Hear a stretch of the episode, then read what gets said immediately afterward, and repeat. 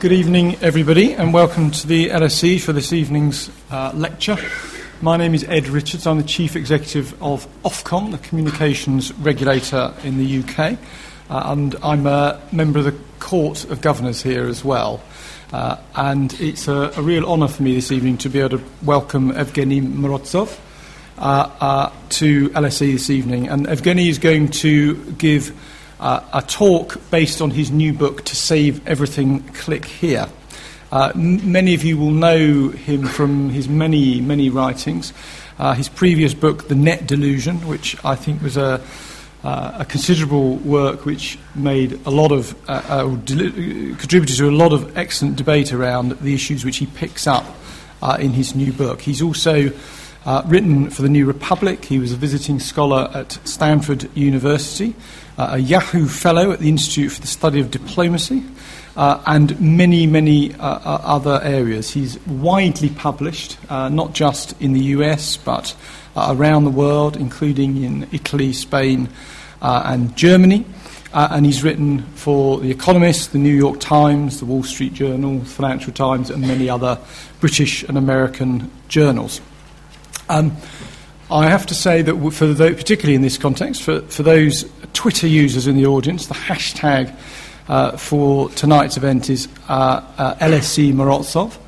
Um, so uh, we're recording tonight, and it will be made available as a podcast uh, in due course on the LSE website, subject to no technical difficulties, which I'm sure there won't be.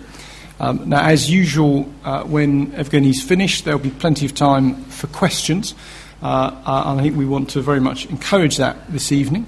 Uh, but will you start by joining me in welcoming Evgeny to deliver his lecture, The Folly of Technological Solutionism?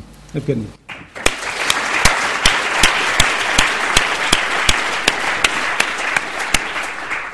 Um, thank you so much for coming. Um, it's a pleasure to be back uh, with another book. Um, so, those of you who've read uh, The Net Delusion probably know that one of my main um, concerns is the way in which we tend to overestimate the liberating potential of uh, technological fixes for various social and political problems. So, in the first book, I mostly studied uh, what technology can and cannot do in the context of authoritarian regimes, in the context of uh, dictatorships.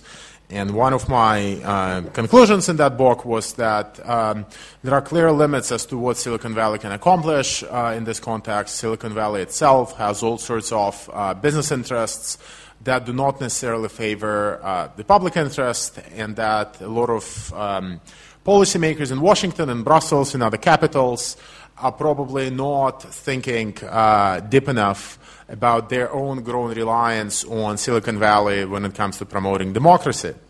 So, um, having written that book, I uh, decided to um, shift my attention a little bit uh, from um, authoritarian regimes and um, dictatorships to uh, democracies. Uh, so, to stop looking at China and, Ru- and Russia and Iran and look a little bit closer at what's happening in Western Europe and America, but also try to understand it as part of a broader debate about the proper role of Silicon Valley and the proper role of technology in um, making our life better and solving some of the problems that um, exist around us.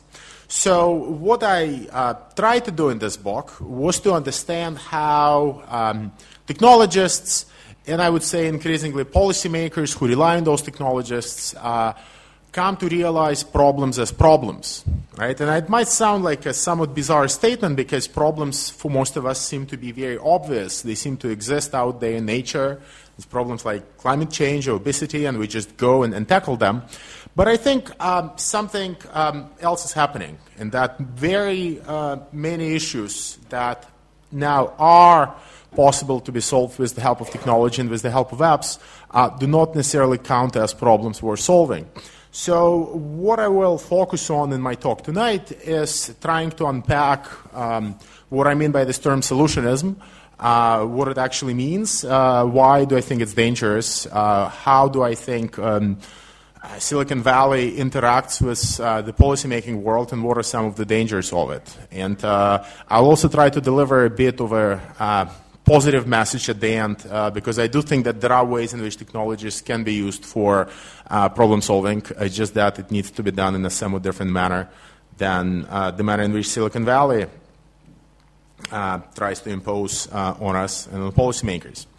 So, um, one of the key, uh, I think, technological changes that happened over the last five, ten years. Um, have been the declining and rapidly decreasing costs and size of sensors.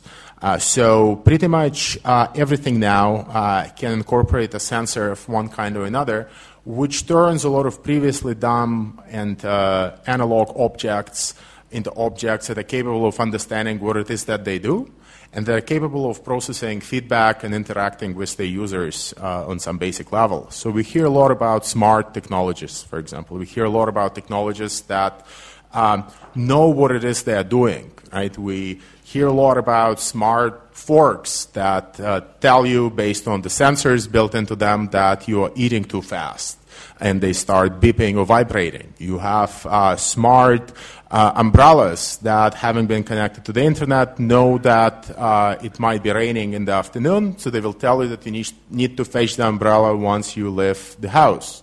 You have smart uh, toothbrushes that again can monitor how frequently you're brushing the teeth and then report that data to your uh, insurance company. You have all sorts of smart artifacts that um, considerably behave somewhat differently from the artifacts we had in the past when we didn't have access to sensors.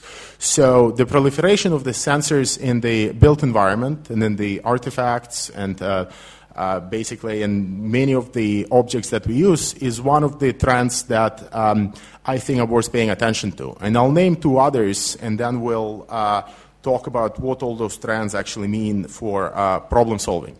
So the other, the other trend, uh, which I think we need to focus on, is uh, the ability to basically introduce and carry your entire social graph and your entire social network with you uh, wherever you go. Right? So pretty much any interaction that you have with um, public institutions or any built environment or other people can more or less be mediated through your social network.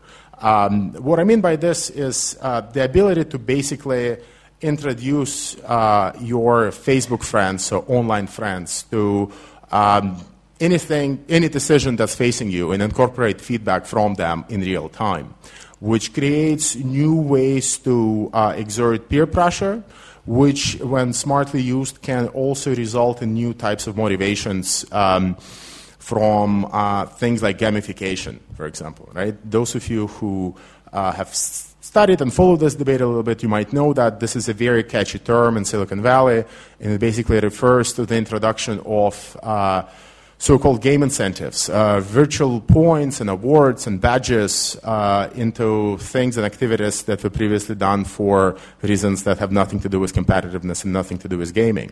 So now it is possible to get you to do things uh, by giving you points for performing tasks that you may have previously refused to do altogether, or you would have done because you wanted to do it out of political or moral reasons. Right? So there is a lot of, uh, in my opinion, bizarre discussion and bizarre debates happening in Silicon Valley, for example, about boosting political participation in America by rewarding people with points for showing up uh, at the voting booth and voting. Um, you can actually come in and get your reward points simply by checking in with your smartphone, right? That's what, for some people in Silicon Valley, passes for uh, an effective strategy of boosting uh, political engagement. And we can talk about how bizarre or surreal uh, such a plan sounds, but again, it points you to the new kinds of motivations and the new kinds of behavioral modifications that have not been available previously, that have suddenly become available now, uh, once all of your friends have become you know, portable, right? You can actually carry, with you, carry them with you anywhere you go. Um, so to give you an example of how these two trends, the proliferation of sensors on the one hand, and the ability to introduce and insert your entire social circle uh, into your interaction with the built environment, how those two trends come together, um, I uh, can point to a very interesting and also somewhat bizarre example uh, a design project built by designers from uh, Britain and, and Germany. Uh, it's something called Smart Trash Bin, right? And it looks like um, a regular trash bin with a twist. So the twist is that it has um, a smartphone built into its upper lid. And every time you open and shut the trash bin, uh, the uh, smartphone takes a picture of what it is that you have just thrown away. Uh, and that picture is being uploaded to Mechanical Turk, which is a site run by Amazon, uh, where freelancers are paid to perform all sorts of laborious tasks that c- uh, computers cannot handle yet. So in this case, uh, freelancers are paid to assess whether the stuff you have just thrown away uh, was recycled correctly or not. So they look at the photo, they analyze whether you've done it correctly or not, and if you've done it correctly, you're being assigned points, and that picture, along with the points that you've earned, are uploaded to your Facebook profile, where they are available for everyone to see, and whoever wins the most points at the end of the week uh, gets the top award in the whatever among households participating in the game. Um, you might sound that this is very bizarre and, and, trivial, and you know I would probably agree with you. But as a way towards uh, problem solving, it relies on two new features of our environment that again were very hard to tap into before. It's the proliferation of sensors uh, in many of our artifacts, and it's this ability to bring your friends and to bring your entire social circle uh, into very trivial interactions, right? Where you can start building new sorts of motivations that were not available before. To me, this is a very interesting example, in part because it shows how tempting it might be for a lot of designers and engineers to basically um, continue pushing for more efficiency. And this is the argument that you know you can actually tap into this game incentives to get people to recycle more in part because uh, you're introducing this more effective uh, motivators. But to me, it's interesting because it's basically replacing uh, the old language of morality and ethics. And that was the reason why you engaged in environmentally friendly and recycling behavior in the past. I mean, that was the motivation. You wanted to, whether it was to save the environment or to avoid climate change, the reason why you engaged in many of those behaviors was because you were appealed to the citizen uh, without much infrastructure, but that language and that appeal existed somewhere, um, and you acted based upon it. Now, many of these decisions that were previously subject to moral and political considerations have been recast in the language of accumulating points or um, earning badges, and it has basically recast many of the problems and issues that were previously in the domain of politics and citizenship into this new consumer friendly language of. Uh, almost frequent flyer programs, right? That's essentially what it is. You're accumulating points that then become redeemable regardless of what the behavior in question.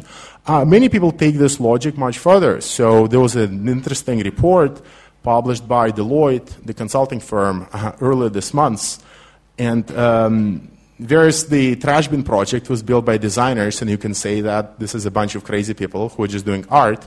Uh, which they weren't. It was actually a serious project. It was an academic paper, and they did see the trash bin as an intervention in ethical debates. The report from Deloitte is written by a serious consulting firm, supposedly serious people. Um, and uh, their suggestion, uh, again, revolves around sensors and it revolves around um, gamification. But their proposal is that since prisons in America are um, overcrowded and uh, too expensive to run, uh, and since we have these wonderful sensors that can monitor almost everything, why don't we just, uh, uh, you know, start imprisoning people at home, basically, without sending them to prison? Uh, in part because we have the excellent smartphones, which allow us to monitor everything that's happening. You can have them check in with their case manager uh, through apps. Uh, you can have case managers monitor lots of people remotely through very nice dashboards. Uh, and uh, most excitedly, they also argued that you can actually build uh, some kind of gamification system uh, into the app so that uh, the offenders um, can actually earn points for checking in on time and not leaving the restricted zone uh, and thus potentially uh, get an early release or some kind of other preferential treatment. So again, you see a very bizarre um, encroachment of this um, frequent flyer logic, only that uh, there is no hassle of flying um, involved in the process. But to me, it's a, again a very interesting uh, proposal that only management consultants and Silicon Valley engineers could have come up with. Uh, thinking that if only we could find a way to imprison more people at cheaper rates, we would solve the problem of incarceration in America. Right? If you were actually starting from a different end and you would start inquiring, well, what are the problems you're trying to solve? Uh, you probably would figure out that one way to solve the problem of incarceration in America is to imprison fewer people. Um, which again is more of a social and political move uh, that often gets lost once you have access to these beautiful solutions.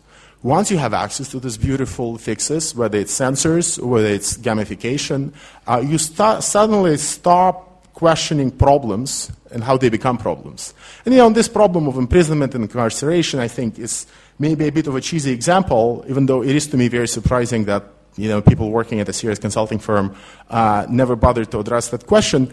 But I think you can see that logic of identifying problems as problems based solely on the fact that we have nice and clean and shiny technological solutions available for fixing them at play in many other walks of life. So, what I tried to do in this book uh, that I just finished was to see how it applies in many fields, how it applies in efforts to increase transparency and openness in politics, how it uh, applies when we try to make politicians more honest uh, and to spot them engaging in all sorts of hypocritical and inconsistent behavior. I try to see how it works in the context of fighting crime, whether it's in uh, things like predictive policing or whether it's in things like situational crime prevention, of which I'd be happy to talk more uh, both in the lecture and in the Q&A. Try to look at uh, self-tracking and ways in which we try to um, solve problems of health with the help of smartphones and apps uh, and whatnot.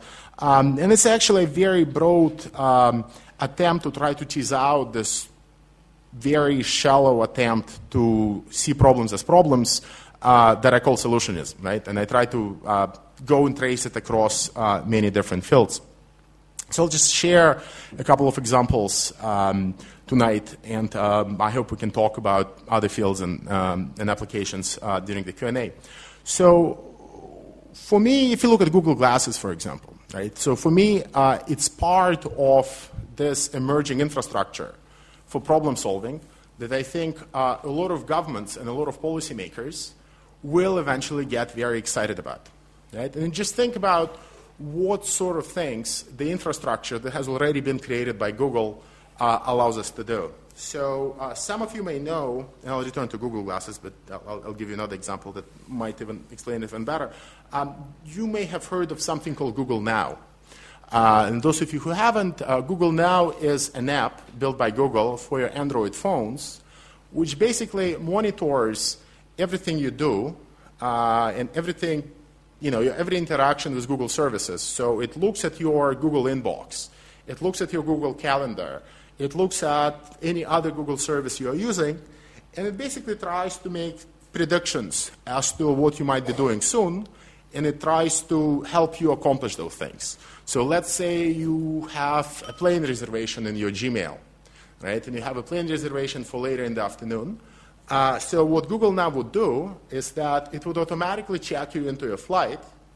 It will uh, check the weather at your destination and it will warn you that it might rain, so you need to take an umbrella, and it will check the traffic conditions on your way to the airport, and it will tell you that you need to leave an hour or two earlier because traffic is bad. Right? All of that is happening in real time without you asking Google Now to do anything. Right? This is happening because it makes decisions and predictions as to who you are, what you do, and what you will be doing. All of this sounds nice, and this is probably something that I myself at some point would want to use to minimize the hassle uh, of, of, of, my travel. But Google increasingly also uses uh, apps like Google Now for more expensive intrusions, let's put it that way, uh, into our existence. So, one of the uh, cards that it shows, in addition to all these reports about weather and traffic, one of the cards that it shows to users at the end of every month uh, is how many uh, miles you have walked that month. Right? It just because it has a sensor in the phone, it knows how much movement uh, you engaged in, and it tells you that this month you walked that many miles, last month you walked that many miles, and this is the change from this month to last month. Right? And this is a card that appears on your phone without you ever asking for it. It was generated automatically, and Google thinks that it's the kind of benevolent intervention uh, that all of us would benefit from. Right? In part because they think that probably we need to be walking more, and they have the means to track how much we are walking, so why not make that intervention? Um, to me, it sounds very much like a nudge. Right? To me, it sounds very much like the kind of intervention that a lot of uh, policymakers uh, who have developed an interest in behavioral economics would be very excited about. Uh, it puts some responsibility on the shoulders of the consumer, of the citizen. It tells us that, well, here are the facts. We still have the ability to not to do anything, but we are hit with uh, information for changing our behavior. Um, if you try to think about other potential applications of such monitoring devices, which we already carry in our phones, in our pockets, and soon with Google Glass we'll be carrying uh, you know, in our heads, uh, you can think of all sorts of other potential interventions that suddenly become available that were not available before, right? Up until now, unless you went and decided to buy a pedometer or some kind of other tracker, there was no way to have an intervention on such a massive scale, right? Even if it's just a nudge. Uh, with things like Google Glasses, again, the sky is the limit uh, in terms of the kind of interventions you can make. So you're wearing them all day, and uh, the glasses know what it is you've been doing. They know what it is that you've been eating. So you shop at a restaurant, and the glasses already know that you fulfilled your uh, caloric intake for the day. So when you look at the menu, um, potentially nothing prevents uh, those glasses from making certain high fat value items disappear from the menu. Right? Again, you might think that this is science fiction and no one would want to do it, but that's a possibility. This is on the table right? It's not something that you need to put a lot of money or R&D in. It's an option that if we decide not to pursue, we would need to articulate why is it that you don't want to pursue that option. Right? So what I'm driving at here is that we do have the means and we do have the technology of perfection in many fields. And that technology is getting more and more powerful. And if we decide not to pursue perfection, uh, we need to articulate a good philosophy as to why, and we need to articulate strong reasons as to why we wouldn't make that, wouldn't, wouldn't want to make that intervention. My feeling, based on observing governments and policymakers in the last five years, or ten years, is that uh, given how little money they have for problem solving, and given how excited they are about the world of innovation, Silicon Valley, TED Talks, entrepreneurship, disruption, I can go on with, with the buzzwords, they would find many of these interventions very appealing. In part because it offloads some of the problem solving to Silicon Valley, and in part because it offloads some of the problem solving to citizens. Um, so, again, uh, a very particular kind of politics is being implemented through these solutions. Uh, it's one thing to be told that uh, you're not walking enough or you, you're eating food that is not healthy through your smartphone, but it's a very different thing to actually go and create the structural conditions for you to be able to walk more, for you to be able to afford healthy food, for you to be able to actually uh, have access to it without having to drive or without having to spend a lot of money on it. Right? Uh, a lot of problems that currently exist require much more ambitious structural reforms and things like the regulation of the food industry. I mean, we can think of lots of structural reforms that would be very easy to abandon if we do offload responsibility for solving them on the shoulders of the citizens and consumers, and we just tell them that, well, the system is here to stay, uh, you have these great self tracking apps. What you have to do now is to optimize your behavior within the constraints of the system. Right? What we want to do is to think of ways in which we can change the system itself. Embark on reforms. If it means that we need to build infrastructure, we need to go and build infrastructure. If it means that we need to go and regulate the food industry, then we need to go and regulate the food industry, right? And my fear here is that uh, given the overall climate of austerity and given the overall excitement over innovation, we might end up with a very um, narrow type of politics where uh, the only things that you can think of with is basically, you know, happen at the level of the consumer. So you can go and decide whether you want to uh, exercise more, whether you want to eat more, but nothing would happen to provide better infrastructure, nothing would happen to actually provide you access to more food and more exercise. But this is one of the concerns I raise about the uh, potential solutions.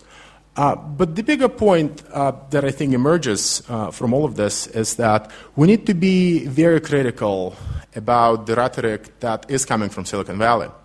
Um, and if you listen to many of these companies, if you listen to Google, if you listen to Facebook, uh, all of them will tell you that they do not essentially see themselves as being in the business of just selling advertising. They will tell you that uh, they see their role as changing the world and saving and solving some of its problems. I have a lot of very explicit quotations from some of these executives, whether it's Eric Schmidt or whether it's Mark Zuckerberg, where they explicitly highlight how they see their own role in problem solving, and they do see themselves as essentially being some kind of new humanitarian NGOs like Transparency International or Human Rights Watch, and not ordinary companies like ExxonMobil or uh, you know Halliburton for that matter. Um, and I think there is something. Uh, I mean, it happens for a reason, of course. I think, and it happens for two reasons. Uh, and one reason why it happens is that uh, it's a way to deflect attention from uh, their own activities when it comes to privacy and when it comes to um, data sharing. It's clearly uh, much more costly for regulators to regulate the likes of Google and Facebook if Google and Facebook are seen as essentially helping us solve the obesity problem, help us solve the climate change problem. Right? So uh, there is a reason why these companies would like to see in such a beneficial light uh, in the public eye. But there is another reason, and that reason has to do with boosting the morale of their own employees uh, and uh, potential employees especially, because uh, Silicon Valley increasingly is competing for the same talent as Wall Street. And uh, because of that, they're all going after the same engineers and after the same computer scientists. And it's much better to frame uh, their work as a contribution to solving the world's problems uh, rather than to be seen as just another predator, which is how most people see uh, Wall Street. Right? So there is a clear reason for Silicon Valley to be telling us all of those stories. To what extent um, they actually are serious about changing the world is something I very much doubt. But even if they are, we have to go and start thinking about the limits of applying these technological fixes to uh, the conditions at hand. It's the same thing with gamification, right? Even if you abstract from the, and if you even if you forget my previous criticism of recasting political and ethical decisions, essentially in the language of badges, awards, and you know all sorts of points that you're accumulating, in the language of consumerism rather than in the language of politics. There is another, there is another issue at play here, right? Uh, very often, this efforts to gamify uh, situations that otherwise look quite dreadful and awful are just attempts to make us feel. Um, nice in situations where you know we shouldn't be feeling nice at all, and we should be outraged and we should be angry, and we should actually be uh, thinking about uh, broader reforms and structural change. And instead, uh, we're being asked to enjoy the situation because it has all acquired a competitive element to it, and we're all participating in a game, accumulating points, and fighting against um, our, our, friends and uh, competitors. And I'm just not sure that again this is the right way to fix. Um, many of the world's problems, right? We do not solve problems just by making everyone feel nice uh, while uh, the underlying causes uh, are not fixed, right? And this is the kind of narrow politics that, again, I think is smuggled with many uh, of those schemes through the back door. Um, you can make a very similar argument about a lot of enthusiasm about big data that we currently hear. One of the major selling points that big data advocates make when they speak in public is that it would allow us to move from a world where we're obsessed about causality to a world where correlations suffice just because you have so much data. So you wouldn't need to go and build uh, very sophisticated theories. You wouldn't need to go and understand the root causes of things. You can just go and understand why certain things happen. Uh, not, not why certain things happen, but how certain things are correlated, right? So you can go and investigate um, how certain uh, crimes tend to be committed by people who share or like certain things on Facebook, right? But the fact that you can go and investigate that certain crimes are committed by people who like certain things on Facebook wouldn't necessarily tell you anything about the root causes of crime. It wouldn't tell you anything about potential, you know, race, gender, and uh, income inequality aspects of crime, and you wouldn't be solving them if all you're trying to do is to find correlations and then go and prevent people who fit your profile from accessing certain areas, which I think is where the future would be as we start incorporating sensors of all sorts into physical environment. Right? So there are also politics that are attached to whether we choose to tackle problems based on causality or whether we try to attach them based on correlations alone. Right? Again, to return to my earlier example about self-tracking and uh, obesity, I mean, if you think, uh, if you start from an insight, right, the big sort of insight that comes from correlation, that people who tend to walk more tend to be more fit, right? That sounds like the kind of correlation uh, that uh, big data advocates would be celebrating uh, very actively.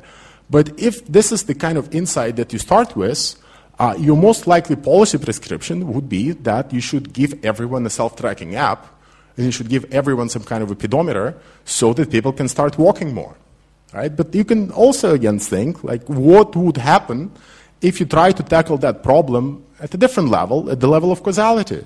And if you tackled that problem at the level of causality, you probably would ask, why do people walk? Uh, some people walk more and other people walk less. And you might discover that the reason why some people walk less is that because they have nowhere to walk to except the mall and the highway, right? And there is no point in giving them smartphone apps and pedometers because they just lack the infrastructure where to walk, right? So the kind of solutions that you're going to embark on um, after going through a much deeper and longer um, process of identifying the root causes is probably going to be different from what you're going to see if you just focus on correlations alone. And my fear is that as all of us start carrying sensors for generating big data, which are essentially our smartphones, the temptation to abandon searches for causality will be even bigger. So again, we might end up settling on very shallow fixes to problems that require much more ambitious structural responses. Uh, and this is one of the major concerns I have with the kind of solutionism advocated by Silicon Valley. But there are, of course, um, many other, I think, more sinister elements at play here because um, there are many costs that come with such solutions. Even if you accept that many of the projects and many of the goals uh, that Silicon Valley embarks on are noble, we still have to find a way how to evaluate technological solutions and how to discriminate across them because we can't just go on saying that social problems require social solutions. Of course, some of them do require technological solutions, but once we accept that premise, we still need to find a way how to discriminate between them, right? We can't just uh, uh, go treating technological solutions as a class in itself uh, without drawing some distinctions uh, across them. So one of my big concerns uh, is that uh, a lot of these sophisticated technological solutions uh, come packaged in essentially black boxes, right? We don't know how they work. We don't know the algorithms that power them. So you look at something like predictive policing, which is an area that a lot of police departments in America are excited about. And it's basically the use of uh, algorithms and big data and data about crime, past crime that happened in a particular uh, geographic zone uh, and what happens with predictive policing schemes is that you feed a lot of this historic data about crime into these algorithms, into this software, and you end up with uh, predictions as to where future crimes are likely to occur. And based on those predictions, you dispatch uh, police cars and you dispatch um, police units uh, to particular geographic areas, and their role is to deter and prevent crimes from happening. And if you look at some of the statistics about the deployment of predictive policing software, uh, we do see that the rates of crime do go down and that generally such software works. What we don't know is um, where do the algorithms that power the systems come from. Right? We have no idea whether they already incorporate any kind of biases, be those racial biases or economic biases or gender biases or you name it. We also don't know what kind of feedback loops uh, do they end up perpetuating. So if a lot of crime goes unreported for various reasons, it's not reflected in historic data. And if you start fighting crime based on historic trends uh, and some of the data is not reported, you're not likely to allocate resources uh, to preventing crimes that are underreported or unreported at all, right? So there are clearly costs that come with using data, but there are also costs that come from using algorithms. And one of the things I'm trying to play with in the book is um, understand what are some of the ways in which we can still ensure some accountability over the algorithms that we're using in these technological solutions without necessarily forcing companies to disclose those algorithms. Right? So one of the ideas that I and proposals I come up with in the book is to try to embark on some kind of an auditing scheme where we can actually go and audit some of those algorithms in the same ways in which we audit financial statements of many of the firms. Uh, and I know that that might sound terrifying of you, uh, to those of you terrified of the audit society and many of the other perversions of using numbers. Um, but I think that there is a strong argument to be made in favor of uh, introducing at least some accountability into many of these essentially untransparent black boxes.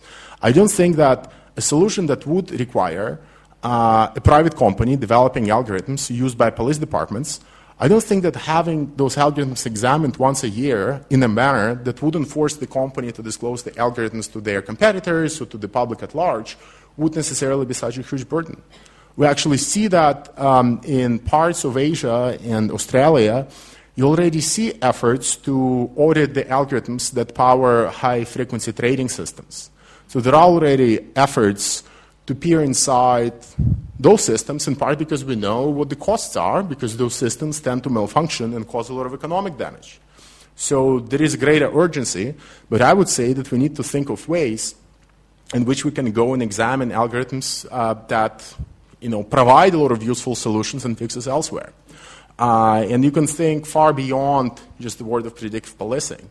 We increasingly see copyright claims enforced through algorithms and through automated systems where uh, you have uh, you know, one piece of software evaluating whether videos streamed on one particular site uh, are copyrighted or not, and in real time sending uh, you know, cease and desist letters.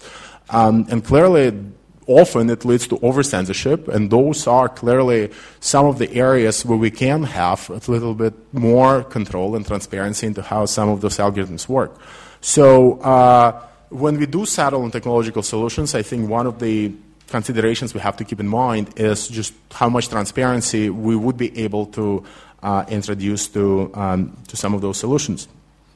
Um, another uh, sort of one of the big uh, issues I uh, try to tackle in the book um, is how we can actually try to build technological fixes and technological solutions in ways that would not just reduce um, complex narratives about our technology use just to numbers or just to uh, you know, calories or whatever other units and indicators you see in your self-tracking apps. So I've been looking at a lot of uh, art and design projects, uh, most of them for some reason coming out of Scandinavia, where a lot of designers have been working in what they call erratic appliances. Uh, erratic, you know, meaning meaning you know, prone to error. Um, and there, the idea is that you can actually deliver some basic functionality to users, uh, but at the same time, you can also alert them to the broader social and political system in which those devices and gadgets are embedded. So I'll give you a few examples. Um, there is, for example, an extension cord uh, that was designed by this group of Scandinavian designers, which allows you to uh, use it as a normal extension cord, but once you leave, and it looks like a caterpillar, which is a crucial part. So it looks like a caterpillar, and once you leave devices in that extension cord uh, on standby mode, uh, that extension cord starts twisting as if the caterpillar was in pain, thus alerting you that maybe it's not a good idea to leave your devices in the uh, extension cord uh, on standby mode and you should disconnect them. Um, and to me, those kind of narratives and being able to communicate them in ways that do not just reduce uh, the information to numbers uh, and make you actually think and question the system in which many of those artifacts are embedded, um, they are worth thinking about. And they are worth thinking about because I think this is a much better way in which we can get people to think about questions like privacy and questions like how much data they're sharing online. I don't think that we would be able to do that just by implementing um, you know, greater disclosure policies. We would be dumping more and more information uh, on users. I think we need, and, I, I'm serious about it, I do think that we need to turn to art and design and find ways in which we can circumvent um, and um, some of the great challenges uh, in alerting people to just the immense complexity uh, of the technological environment around them. And I don't think that we can anymore hide the consequences of technology use uh, from users. Right? We need to make people aware uh, as they use Facebook, as they use smartphones, as they use other artifacts, as to what some of the long-term consequences uh, of their use would be. And if that means that we'll need to talk to them in some kind of ethical and moral language, that we need to find a way to, um, to do that. And uh, that brings me to the question of self tracking, which I think is one of the big ethical debates that we are likely to have. The way in which self tracking is being marketed to many of us, and again, I'm talking about apps that can tell you how much exercise you've done or how many calories you've consumed, and they can tell you how much energy you're consuming. There are all sorts of self tracking apps out there. Um, you can also think of sensors, right, which you can install in your car. And if you're a safe driver, you can then go to your insurance company, and your insurance company will give you a discount in terms of, of how much insurance you're paying, right? So there are already schemes in existence which allow you, by monitoring yourself, uh, basically establish yourself as a better individual than the average person that is assumed in most of the spreadsheets and most of the models uh, of our social institutions, whether it's insurance companies, whether it's you know, landlords, whether it's all sorts of other institutions. Right? The, the idea here is that you can proactively establish your reputation online and establish your reputation in general as a driver, as a citizen, as a consumer, as you know, someone who brushes teeth on a daily basis, and you can prove that with your smart toothbrush. There is this effort for you to proactively prove uh, that you are better than the average, and there are direct incentives, monetary incentives attached to it, because you will get better treatment, you will get more discounts, and you will get lower insurance premiums, right? And uh, the fact that such logic operates currently, and more, a lot of institutions got that, insurance company got that, uh, medical companies got that. They're all building sensors, they're all building self tracking apps that we would be able to use to prove that we are better than that proverbial average person. The problem is that once that logic becomes accepted by society at large, once enough people engage in self tracking, then of course the choice no longer becomes optional. Right? When everyone when almost everyone self tracks, or more than half of the population self tracks, those of us who don't automatically assumed and presumed by those social institutions like insurance companies uh, to be suspicious, to have something to hide, right? We already assume that we might have a health condition or we might not be safe drivers, and this is why we are not uh, sharing the information that we could otherwise be sharing. And once those pressures are in place, we are entering a world where your decision to self-track fundamentally affects my decision to self-track or not to self-track, right? It's no longer just a straightforward decision by each of us as uh, autonomous uh, participants in the marketplace. It's a, almost an ethical decision that we have to consider and that we have to understand that there are limits and that your decision to start monitoring your car will affect someone else's decision to monitor or not to monitor their car, right? And that's the kind of ethical and moral discourse that, of course, no one in Silicon Valley wants to have because the assumption is that, well, that will happen in 20 years and why should we care? And I think that we need to try to circumvent uh, that, and we need to bring some of those consequences and make them visible much sooner. Because again, in pursuit of perfection and in pursuit of better discounts and better deals, we might be uh, disadvantaging the weakest members of society, who again would need to either accept much higher payments that they are currently forced to pay, or they'll just have to disengage from a lot of interaction with social institutions. And I think it's actually it's a very big deal. Uh, and you see tiny elements of this already at play in uh, how a lot of our institutions operate. So uh, you already, if you look at Craigslist, for example, in uh, New York or in San Francisco, and you look at some of the ads by landlords who are renting their apartments, they proactively demand to see the Facebook profiles of uh, future tenants right? Because they know that that's one way in which people already establish their reputation online, and it's one way in which you can actually make a guess and verify whether your future tenant is uh, sociable and whether you know whether they're a psychopath who might engage in some you know murder spree uh, once you rent your apartment to them. Um, and this is not optional, right? If you're not on Facebook, you will run into trouble, uh, and you will run into trouble even more and more as we go down this path, right? Uh, five or ten years from now, uh, it will be very hard to accept an argument that being on Facebook is optional, in part because so much in the social uh, infrastructure of how institutions work has changed. And I guess that as sensors become ubiquitous and as we can record more and more data about who we are and what we do, uh, it will become very hard to opt out from any of those schemes. So the idea that we would be able to say no, I just don't find it tenable. Again, in part because our social institutions will make it very hard for you to say no and still be an active participant in society. So, all of that is to say that uh, if 10 or 15 years from now we realize that yes, this is what happened, we shouldn't act very surprised, right? And we shouldn't wait for 10 or 15 years.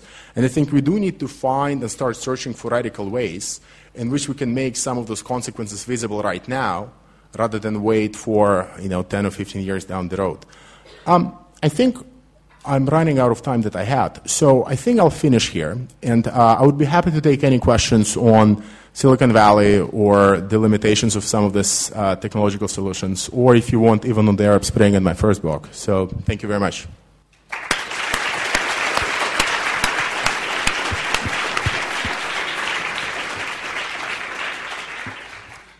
Thank you very much, Evgeny. We've got some questions straight away. There should be a roving microphone, I think. So here we are.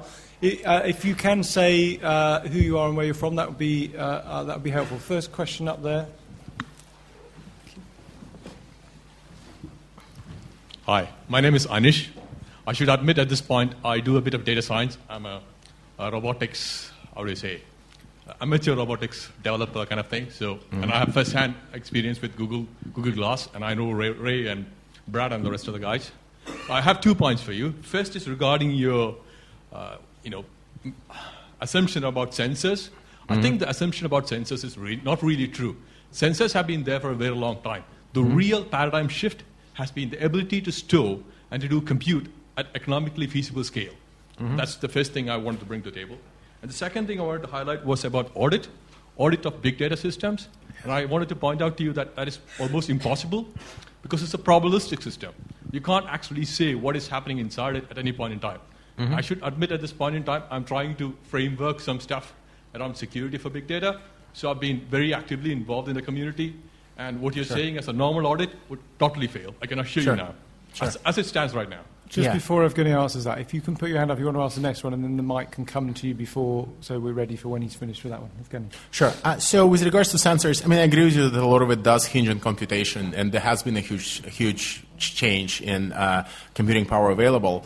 I mean, there has also been a change in terms of us all carrying mobile phones. So, you know, sensors actually all in our pockets, right? We can talk about how powerful they are, but they're far more accessible and uh, they're ubiquitous, right? So, from that perspective, I mean, I do think that something else has changed. It's not just the computational ability, it's also the ubiquity. That potentially everyone who has a smartphone in this room is carrying quite a few powerful sensors in their pocket. And they're carrying it for reasons that have little to do with sensing, right? They carry it because this is how they use Facebook, right? And in addition to Facebook, they get all sorts of other uh, benefits. With regards to audit, I mean, I agree with you that when it comes to big data, it is very hard to audit uh, without uh, you know, you can't audit in, in theory. You need to audit in practice, and auditing in practice does require a lot of data. But you also have to understand that not all algorithms, I was talking primarily about algorithmic auditing, not every algorithm is fundamentally tied to big data. I mean, algorithms that I was talking about when I spoke about uh,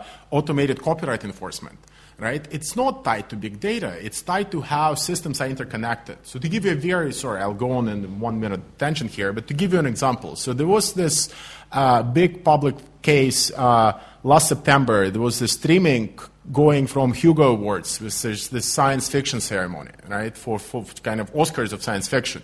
And what was happening is that they used Ustream, a popular streaming service, to stream the clips from the ceremony. And they had all of the agreements, they were covered by fair use, but they were streaming the videos from the ceremonies through Ustream, a popular website. And Ustream hires a third party company to police whether the video streamed through Ustream violate copyright.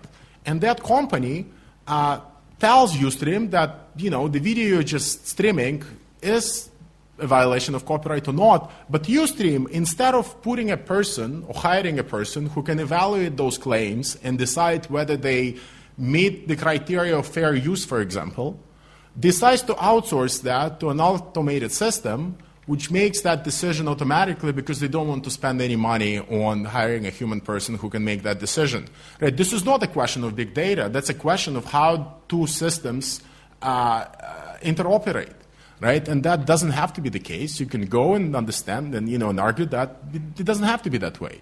You can also argue that the system that, uh, the York, that Facebook uses to uh, flag certain photos as nudity and pornography, uh, you know, might need some more intelligence. And if it cannot have some more intelligence, it should have some humans involved in the process. Because when they go and identify a cartoon submitted by the New Yorker magazine to Facebook, which depicts Adam and Eve in the Garden of Eden, and uh, Eden uh, and Eve. Um, has bare nipples on that cartoon, which is, I think, okay for Eve.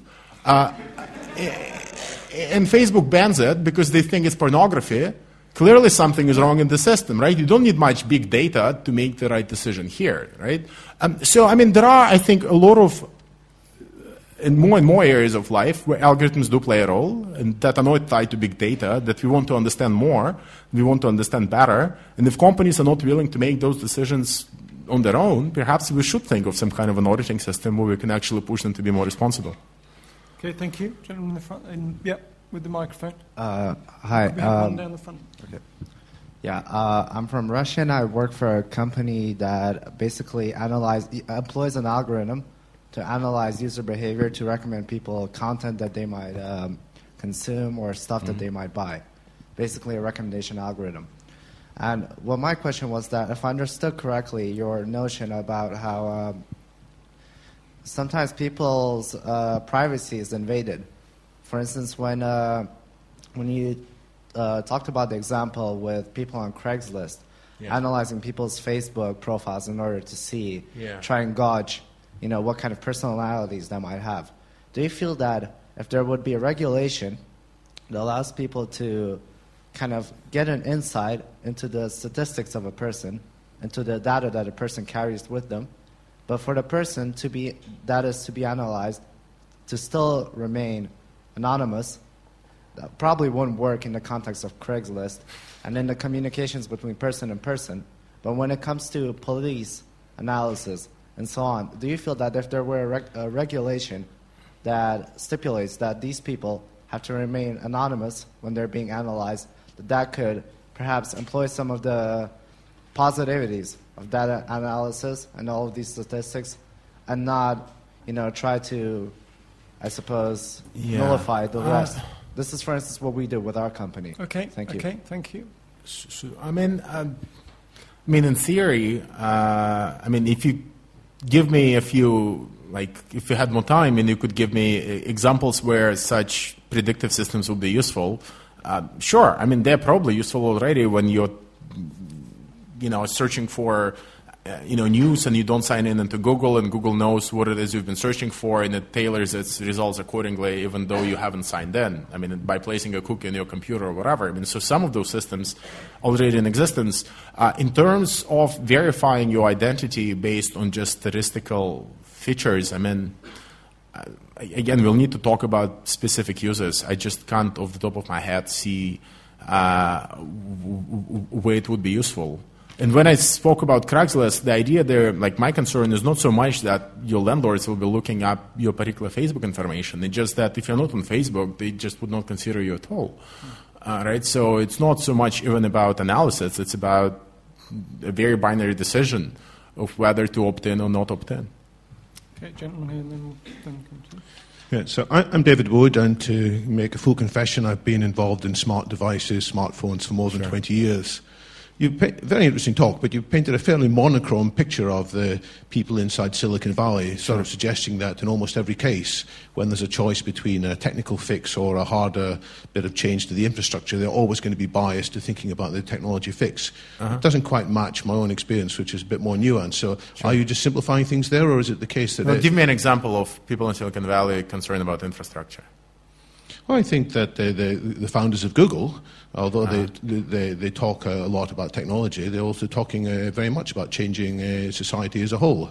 Yeah, but they want to do it with their own corporate infrastructure, right? So instead of going and investing money into building the global digital public library of America, they want to go and build Google Books, right, which will essentially preserve that infrastructure in private hands, right? So, I mean, we can talk about specific interventions that they make, and often, of course, uh, they do have solutions which often, almost always require also using their own services. So when Mark Zuckerberg goes and talks about making the world more open and connected, what he means is that he wants to make world more open and connected by having everyone join Facebook. Um, and he often actually puts those two into the same phrase. So again, I'm not saying that everyone in Silicon Valley just wants to build an app. No, some people want to build platforms. But it doesn't mean that by building platforms, you'll be less dependent on Silicon Valley or those people will be more dependent because now you'll be locked inside, of, inside a platform. Right? So I think you've answered the question, but you, you seem to be implying that there is little hope inside Silicon Valley for a broader view. No, I just don't trust um, people with uh, essentially private agendas and shareholders to be taking on problems that are presented to us as solutions to big infrastructural failures. So I think when it comes to information infrastructure, I would be far more comfortable with uh, you know publicly funded system of some kind for books, for libraries, than I would be with Google because I have no idea whether they would shut down that library the way they shut down Google Reader two weeks ago. Okay, that's one to think about. yeah. Thanks. Yeah, my name is Carsten Sorensen. I'm from Department of Management in this institution. So it's clear to me that uh, I, I, really like the presentation. I have bought the book. Uh, I haven't read it yet, but uh, it seems uh, very sound. Uh, it seems well argued, and it also seems a very typical picture, of course, which is the role of social science, is to sit here mm-hmm. and really take the technologies to task. Uh, and in that sense, maybe it's Neil Postman's Technopoly 2.0. Uh, in that sense, that he made, uh, in many ways, similar arguments, uh, although uh, quite polemic. So the question there is um, well, criticism has to be followed somehow uh, by suggestions mm-hmm. to how we deal with it. Sure. so, my question to you would be pushing you to try and say so, what do you think is one or two likely outcomes. So sure. one one option is to have a, an evolutionary strategy where uh, we try to have counter design. We try mm-hmm. to make, as you mentioned, the Scandinavian examples. Another opportu- uh, opportunity could be to try and foster um, sort of neo cyberludism, to really have the young generation uh, react against this. That would be, in that sense, a play to the market and yeah. Uh, and change change sure. Silicon Valley because they would be forced yeah. So look, I mean, I, actually, I don't think I share anything with Neil Postman. I mean, he has a great writing style, which I hope to emulate one day. But uh, I, I, don't think that on substantial issues I actually share anything with him at all. Uh, in part because I don't have an argument to make against technology. I'm fine with technology. By the way, I don't believe in the idea of technology as being a singular thing out there that you can refer to with a capital T. I just don't believe in it. I think most of those technologies operate on very different logics. That's why you know I have a whole very long chapter in my book opposing the idea of the internet because I think it's a very silly idea that brings together not not the network, not the set of protocols, the idea of the internet, which for many people means that there is some kind of coherence to projects like Wikipedia and Facebook and Google, and we can all bring them under this one umbrella of the internet and decide that you know they all share something, and we can then go and reshape the rest of the world based on what the internet tells us. I just think that such moves often legitimate. But to come to, to, to return to your question so if you don't, if you do buy into what I've just said, that I don't oppose technology outright, and I don't think that it's actually a very useful uh, way to put things, then you can think about ways in which you can put big data and sensors together in a way that will expand human decision making and potentially open up new spaces, even for moral decision making and for moral. Um, uh, you know, considerations. So one of the examples I give in the book is the design of smart parking systems. So you look at America, how do smart parking systems function? So you have a parking meter which has sensors built into it, and once your car lifts the parking spot, even if you have some money remaining on uh, the meter, uh, the sensor knows that your car has left the spot, so it will just cancel whatever money is left and transfer the money to the uh, town hall. Right? Uh, and that's one use of sensors. But you can think of many other uses of sensors. So, you know, you might be leaving the spot. The sensor knows that you're leaving the spot, and you'll be presented with a choice. You can either, based on big data analysis, we know that people who tend to park in this spot belong to this particular, uh, you know, income group and that they happen to be poor people driving very poor cars. And you have a choice. You can either donate money to uh, those people or you can donate money to the town hall. So here you go. With the use of a sensor, you actually expand scope for morality and moral decision making. And where you didn't have a choice, and where you didn't have an option of becoming a more you know, moral person, you suddenly have one. I'm not saying that that will help to solve the congestion problem, which is how a lot of smart parking systems are being advertised to us, but it's a different configuration. And if we as a society decide that we actually want to go for expanding morality rather than solving congestion, that would be a very useful trade off. Um, but what I'm trying to do with a lot of the arguments in the book is not to tell us how we can use gamification better. Like, I think it's just not a legitimate move. We shouldn't be using gamification altogether. And we should be able to see it for the political project that it is, and not just for the efficient fix, which is how Silicon Valley presents it to us. It does come with costs, and there is no reason why I should be spending my time thinking how to make gamification better. I just find it evil, and this is what I want to oppose. But not because it relies on technology, but because it relies on very bizarre, consumer oriented neoliberal fix to problems that need to be tackled differently. Okay, thank you. Yep. Hi there. Um, my name is Kira. Thank you for a really interesting talk. Um, I must admit, I have no experience of smartphones, data analysis, and so on. But what I found really. you know, uh, what the average consumer probably has. Um, but what I found really interesting was the last part where you were talking about um, almost not the ramification, but the punishment almost perspective of the internet is that other people using internet is forcing me to use it in the same way. Otherwise, there might be suspicions of, mm. you know, what are you not telling us? Um, so my question is that is there a sense do the decision makers and the people who work in these technologies have the understanding that there is a lot of scope for misuse in the sense that if the landlord wants to see my Facebook profile, whether they're going to rent a flat to me or not, I can put into that Facebook profile whatever I want. Um, there's already been cases where people create false identities sure. online and use it for several purposes. Yeah.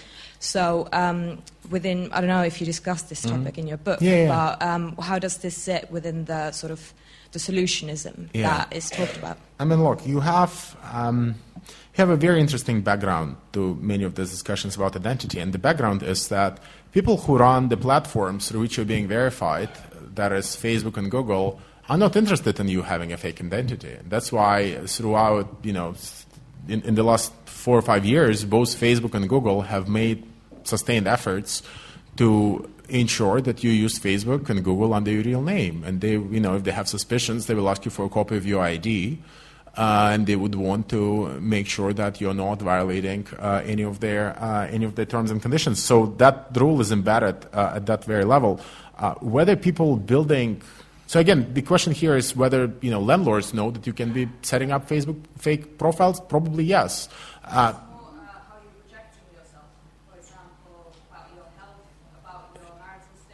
Yeah. I mean, look, I, I, do believe that there is space for resistance. So, I mean, if you do want to go and start confusing the social institutions you interact with and try to give them the wrong idea about who you are, I mean, you clearly have still some space for this. It's just that you have to understand that the logic in which our institutions now operate is the exact opposite. They want you to claim who you are because claiming who you are will entitle you to benefits that you will not receive otherwise. Right? I mean, now you go and try to start a new account on Spotify in order to listen to music. You cannot unless you already have a Facebook account. Right? I mean, there are clear, you know, this is not really marketed as a benefit. You don't even have an option, right? I mean, it, it, it, has, it has reached that level. But a lot of this logics of self disclosure, I mean, there are incentives to disclose, and that's why we disclose. So, I mean, yes, there is scope for resistance, uh, but um, you have to understand that m- most of the efforts that policymakers and activists have put you know, in, in, out in the last few decades were focused on two things. They were focused on protecting privacy through basically uh, passing tighter laws and building tools that will allow you to remain anonymous, right? So we will be building tools like Tor, and we'll be building all sorts of browser extensions that will help you to cover your tracks online. But if you're, sh- if you're shifting to a different logic where it's in your interest to disclose who you are and where you are, neither laws nor tools help you because they're not in your best interest, right? And this is where people who are most vulnerable will, will suffer the most. Thank you. Um, microphone. I've uh, rather changed my question based on the last answer I heard, so it might not be worded very well.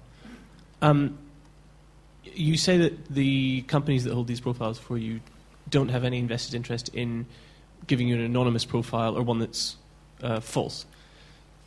The fact that you can't sign up for Spotify if you don't have a Facebook account and then Facebook makes sure that you're you, yeah. y- you have no right as a human being to a Spotify account. Similarly, you have no right as a human being to be let by any particular landlord if they decide not to. Yeah.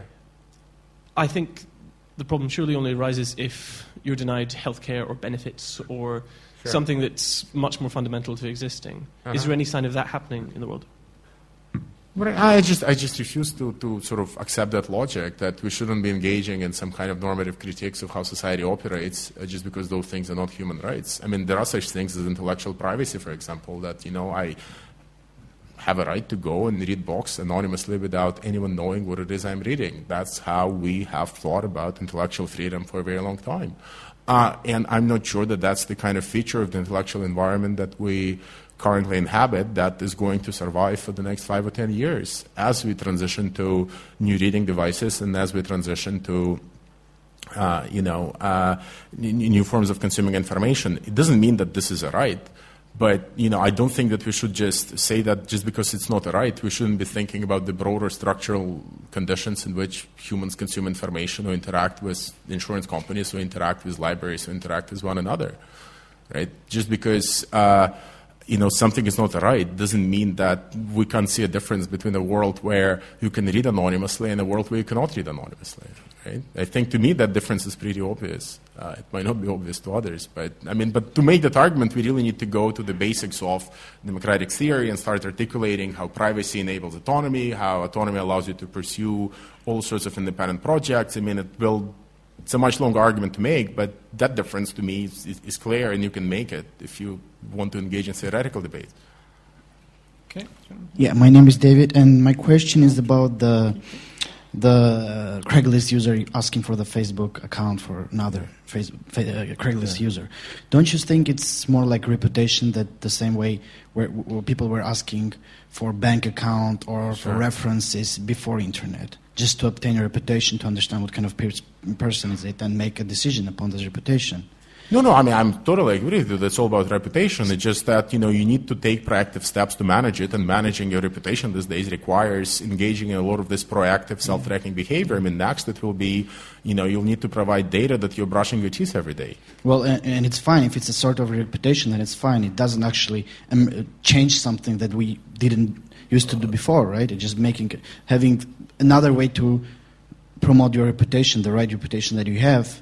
Well, so again, so other it, part of with whom you communicate make a right decision. No, I wouldn't. Reputation. I wouldn't. No, again, often eh, we are running into issues where you know people who have certain weaknesses or who have certain vulnerabilities, whether it has to do with health, whether it has to do with dangerous ideas. Like, I'm not sure that you want to make those visible. I think that you know certain interactions, social interactions, uh, if they remain anonymous would provide more uh, opportunities for dissent and would provide more opportunities for people take risks. And I'm not sure that requiring this total transparency about everything we do and everything we are and making it part of some overall reputational profile will be a good thing, in part because uh, you will end up with people who are better off and who have the resources to spend proactively shaping their reputations in ways that you wouldn't be able to afford. I mean, you already see it with search engine optimization.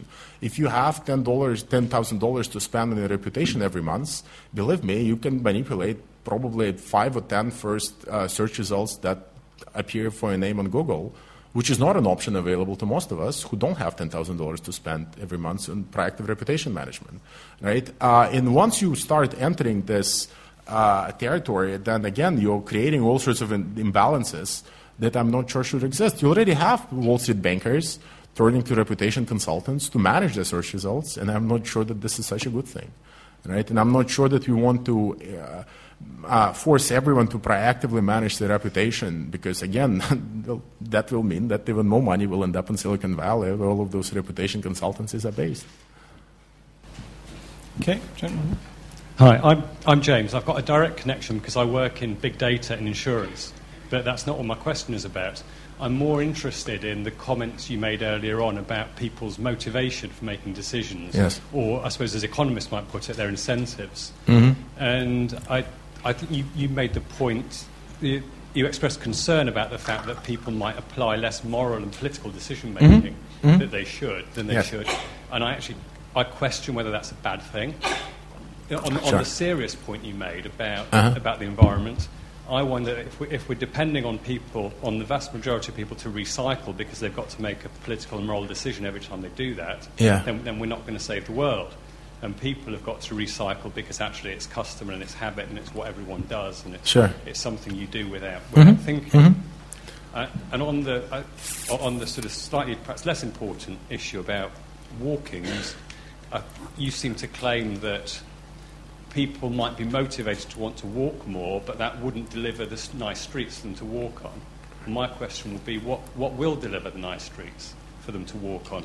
Is it, is it some you know, enlightened, some enlightened highways authority? I, I suspect not. Yeah, sure. We'll okay. get nice streets is because people want to walk more. And All right. yeah, maybe gamification is not a good way to do that. I suspect it might not because I suspect the games will be passing fads. Well, I mean, I think the last okay. the last question is pretty simple. What will deliver nicer streets? Investments in infrastructure, right? And when I uh, when, when so it, it's incorrect to say that what I'm saying is that people are motivated to walk more. What I'm saying is that there is clearly a choice uh, of scale of reform uh, that we have to make consciously, whether we want to uh, offload all this responsibility on, this, on the shoulders of the citizen and to basically tell the citizen that, well, now that you have the means to monitor yourself, go and optimize your behavior within you know, your current road, your current street, your current infrastructure, or whether you want to engage in a more political project uh, express solidarity with other citizens and embark on the more structural set of reforms and actually make sure that there is infrastructure and streets where you can walk on, right? That's, that's a choice, and that's, that's uh,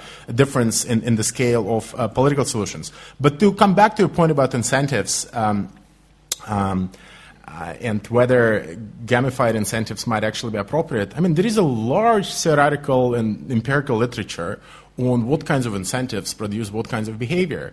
Uh, and there is a large philosophical literature on it as well. And I, I think my understanding of that literature is that when you start introducing incentives that have to do with reward systems, whether those reward systems rely on cash, or whether they rely on reputation, or whether they rely on virtual cash, uh, very often people are less willing to do things than they are when you appeal to them through uh, the language of citizenship and the language of politics. We have lots of examples. You know, the villages in Switzerland where you go and ask them whether you would accept a nuclear waste dump site uh, near your village. And you tell people that you should do it because that's what citizenship requires, and you have you know 60% of people saying, okay, we'll take it, and then you go and offer them the same option, but say we'll pay you a compensation in cash, and then the rates drop and only half of the people accept. Right? I mean, there are clearly uh, other consequences to framing these issues as essentially being decisions about money or rewards or reputation and not being issues about politics. Because you, once you start relying on those incentives, you'll probably have to rely on them everywhere. So once you start gamifying uh, uh, the reasons why people show up at the voting booth, uh, then I'm not sure you can count on those citizens to go and you know pick the litter that they see lying on the pavement unless there is an incentive in place that will compensate them for engaging in that behavior. Right? And again, those, I'm not saying that in every single outcome and in every single situation you will end up with sort of this complete uh, degradation and the intrusion of market norms into every walk of life. But Silicon Valley and people who are preaching for gamification are not even bringing those concerns to the table at all. They're just saying that all that matters is maximizing efficiency and maximizing performance in one walk of life, as if those were completely unconnected to each other. And I just think that we have only one set of citizens. We don't have those fungible citizens that economists play with when they talk about hypothetical case studies. I mean, those are the same citizens, and we all inhabit multiple walks of life. And once you start playing with one set of incentives in one walk of life, you might end up having to institute them in many others. So my only uh, critique of gamification here is that we need to bring some of those concerns that we know about from literature on incentives and literature on markets to discussions of gamification. And Silicon Valley has been consistently resisting uh, those discussions. That essentially is all I'm saying. Okay. Hi, uh, my name is Katrina. I work for a company called Contagious, uh, and we mostly concentrate on marketing. But I think this is a really interesting and important discussion to be having. Uh, and I also agree that there's a lot to hate about gamification.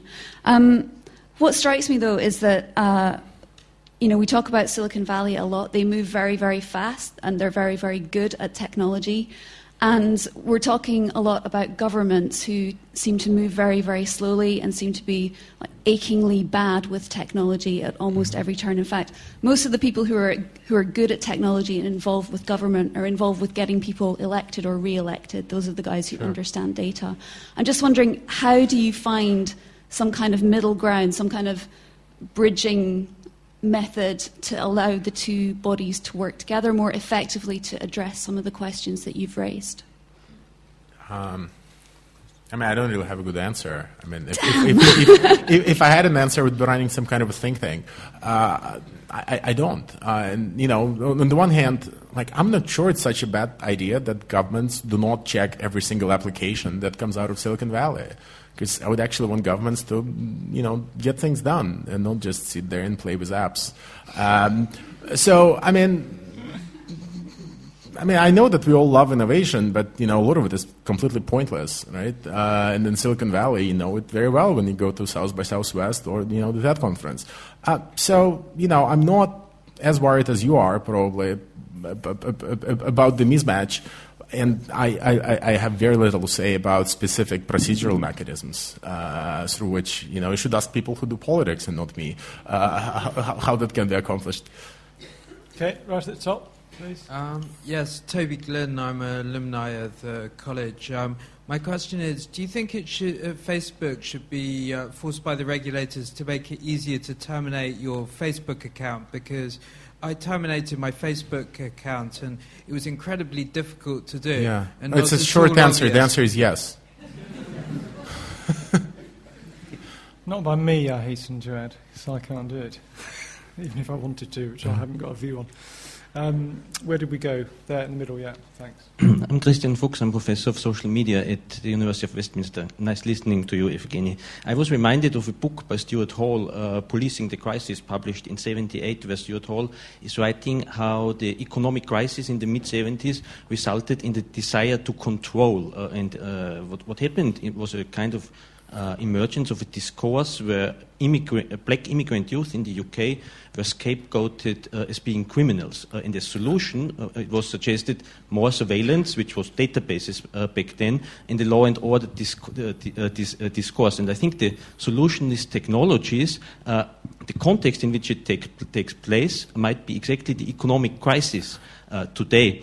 Uh, and it could also be, um, Stuart Hall was talking about something called deviancy amplification spiral, which means applied yeah. to solutionist technologies that they might imp- uh, uh, amplify the problems or amplify the non problems into problems or existing problems uh, into problems that get worse. So this would mean, as an, uh, as, an, uh, as, an, as, as, an example, if I have the Google glasses uh, and they delete uh, something from the menu, uh, you know, uh, the, the, unhealthy food, I might, and I find it out. I put down my glasses. I find it might find it really annoying, and then I eat the unhealthy food, and there's a uh, is a consequence. You have more obesity uh, and not and and not less. Or the, in the example of the predictive poli- po- policing, if uh, racist stereotyping is built into the algorithm, and uh, was as a, and more police is put into a certain uh, uh area, and uh, black people are more harassed by the by the uh, by the by, by the by the police. They might feel annoyed by it, and deviant behavior or criminal behavior might be amplified. might be yeah, yeah, yeah. might, I mean, might be amplified. Okay. And so. Uh, if, but if this is the if this is the if this is the case, yeah, and mm-hmm. problems get worse, then the question is, what's the solution to it. And you were saying. Okay, uh, okay can prob- we keep it to the question? Yeah. Sorry, thank You're you. saying the problem is not the technology, definitely, but you were saying the problem is the neoliberal fix. And might it not be that we should sure. decenter the attention from the technology and start centering our attention on the societal problems like class inequality, bureaucratic yeah. managerialism, and capitalism? Okay, yes, thank uh, you. That's a great question. So, uh, I mean, look, I agree with you that the, there is a broader intellectual uh, climate and background to many of these decisions that, for simply reasons of time, I couldn't get into. I mean, there is clearly a reason why there is a sudden interest in nudging and behavioral economics across the board in Western governments, right? It doesn't just drop from the sky, uh, and you know, it's not just because we suddenly discovered that there is such a thing called psychology and neuroscience, and we can tap into it. I mean, there are clearly uh, intellectual contexts uh, that need to be understood here. And there is also clearly a certain sense of excitement about having the private sector take on some of the responsibilities of problem solving. And uh, some of it have to do with a lot of um, decision makers, I think, learning false lessons from this idea of the internet, where you know they think that you can run the government the way uh, Apple runs uh, the App Store, where you can just have the government provide the platform and then the private sector step in and provide the solutions in the form of apps. I mean, there are all sorts of metaphorical, um, bad metaphorical moves at play here. And if you start sort of following some of the metaphors closely, you will see that the entire idea of the internet, I think, is, is exercising a very corrupt influence on how we uh, th- th- think about social change. But the broader point you're making that many of these fixes will make problems worse, I mean, I agree with you also completely. We have some interesting evidence about how uh, the proliferation of databases that report crime uh, in the open actually result in people underreporting crime because they don't want their property values to go down. Yeah. Right, so uh, knowing that uh, you know, the more crime they report in their neighborhood, the uh, harder it would be to sell the houses. Many people just don't report the crimes, right? And then the question is, how do we build databases that would allow some kind of reporting, but would not necessarily affect negatively uh, the property values, which is a big question that might have to do with anonymization and so forth. But an even broader, I think, response to your question, sort of what the solution is. Um, I think it's and it's a very boring theoretical answer, but it's seeking new ways of representing people affected by the problem. Right? It's not just having Silicon Valley decide on what counts as the right way to fix obesity. It's finding, um, you know, finding a way to actually listen to people who know something about obesity and who are affected by it, and uh, having some way to articulate uh, a whole bunch of concerns that tend to get lost once you have a bunch of people sitting in Silicon Valley building an app, uh, you know, try, try, to come up with a solution. I know it's a very boring and standard answer, but I, I don't see any other way to figure out how should we go about defining problems as problems. Okay, thank you. Um, hi, my name is Dasha. Um, my question is more directed about towards your first book. Uh-huh. I'm also from Belarus, and um, I was just thinking there has been so much more awareness through the use of social networks sure. about the situation.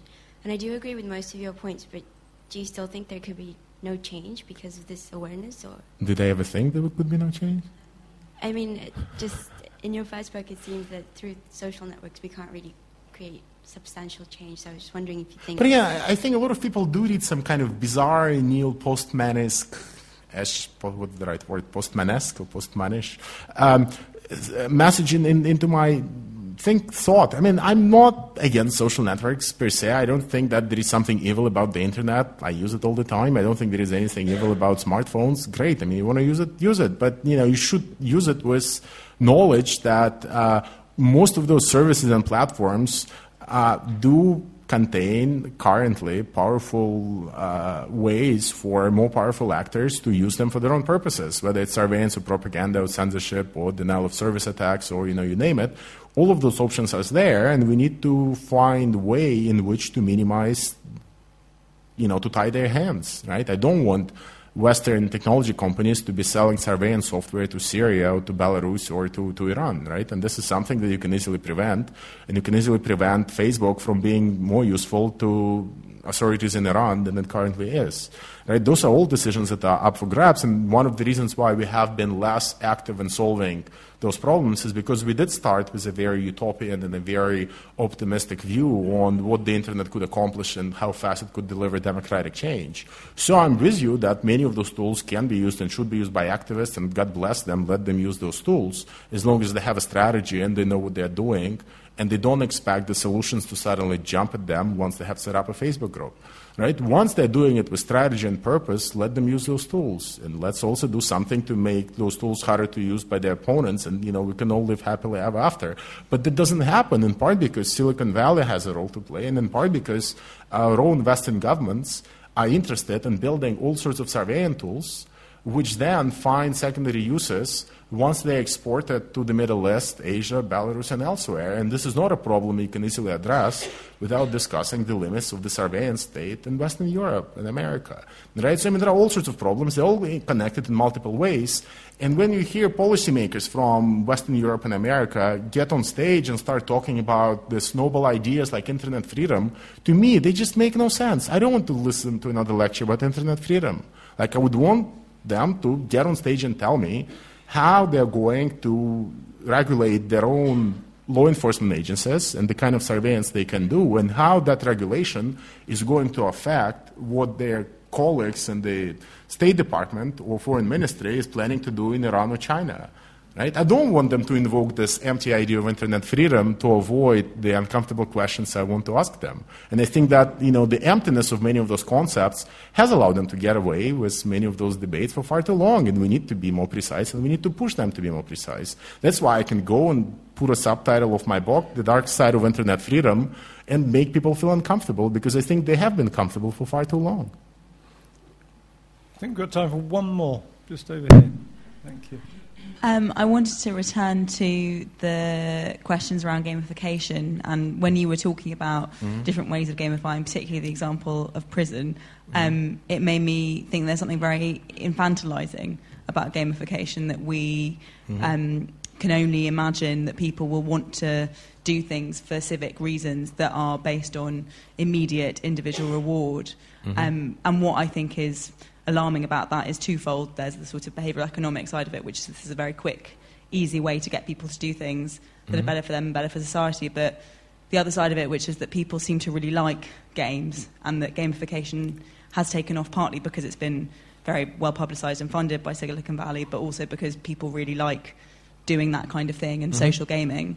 Um, and I wondered if you had any kind of comments on the notions around kind of infantilization and, and perhaps a desire to infantilize ourselves, to take ourselves outside of having to make difficult civic decisions. Yeah, I mean, look. Um, I, I, like the word infantilization. I mean, I, I should use it more often if I could only pronounce it. But, uh, you know, the, the, the problem is that here you, I mean, it's not look, I mean, B.F. Skinner figured it all out a long time ago. I mean, the fact that you can have, you know, different outputs based on different inputs and that you can build the right incentives to get people to do all sorts of things, I mean, it's not a new insight, right? And of course, people who do gamification have understood a long time ago. And, you know, by the way, I think that if you really want to come up with a patron saint for Web 2.0, it has to be B.F. Skinner and not Marshall McLuhan.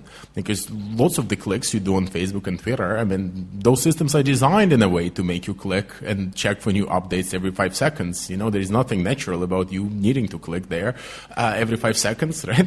there is clearly an effort to make you do that. Um, so, I mean, I'm with you on that front, but with regards to um, what was the second part of the question? Uh, with regards to what was the second part? Um, about about how there's a question about whether gamification is infantilizing, and that comes also from a desire for us to yeah, I mean, look, I mean, there's been this very bizarre kind of, uh, again, confusion in, in, in, how we talk about those things. I mean, clearly, uh, a lot of people in Silicon Valley are telling us that play is natural. We are all, uh, you know, people, we are all humans and it's part of human nature and we all love to play. But clearly, playing soccer is different from accumulating frequent flyer miles, right? It's a very different kind of game and it's a very different kind of play. And when you lump them together and say that it's natural for us to go and accumulate frequent flyer miles, well, you know, in fact, you're talking about something like playing soccer. It's clearly a substitution of terms that is going on here. Um, so, um, you know, I think what we need to do is again to even the rhetoric of gamification here might actually be distracting to us because we do tend to think of games as something very nice and you know why not play games if you can and if you can get the same things done by also playing game, I mean why not? But if you're playing game while also collecting points that you can then redeem into buying another latte. I mean, like, why call it a game? I mean, why not just call it consumerism, which is a much better language for what's actually happening, right? But of course, no one in Silicon Valley would want to to use that term because it does carry far more negative connotations than gamification. So I think that it's at the level of language that a lot of interventions need to happen. That's why, you know, I've been so consistent in reading a lot of this extremely bad and awful books that come out of Silicon Valley. I mean, you just look between the lines and you can see um, just how little sense they make once you engage them in a close reading, right? And this is, I think, like we need we need more of that. We need to engage with even press releases, uh, and this is where you can actually go and see that logic in action and point out multiple flaws in it. Well, thank you very much. Now, Evgeny will be signing copies of his books outside. I think we will be able to find their way. So uh, please go and, go and, get one if you want one, and he will sign it. Uh, and with that, thank you all very much for coming. Can we thank Evgeny once again for a terrifically interesting evening? Thank you so much.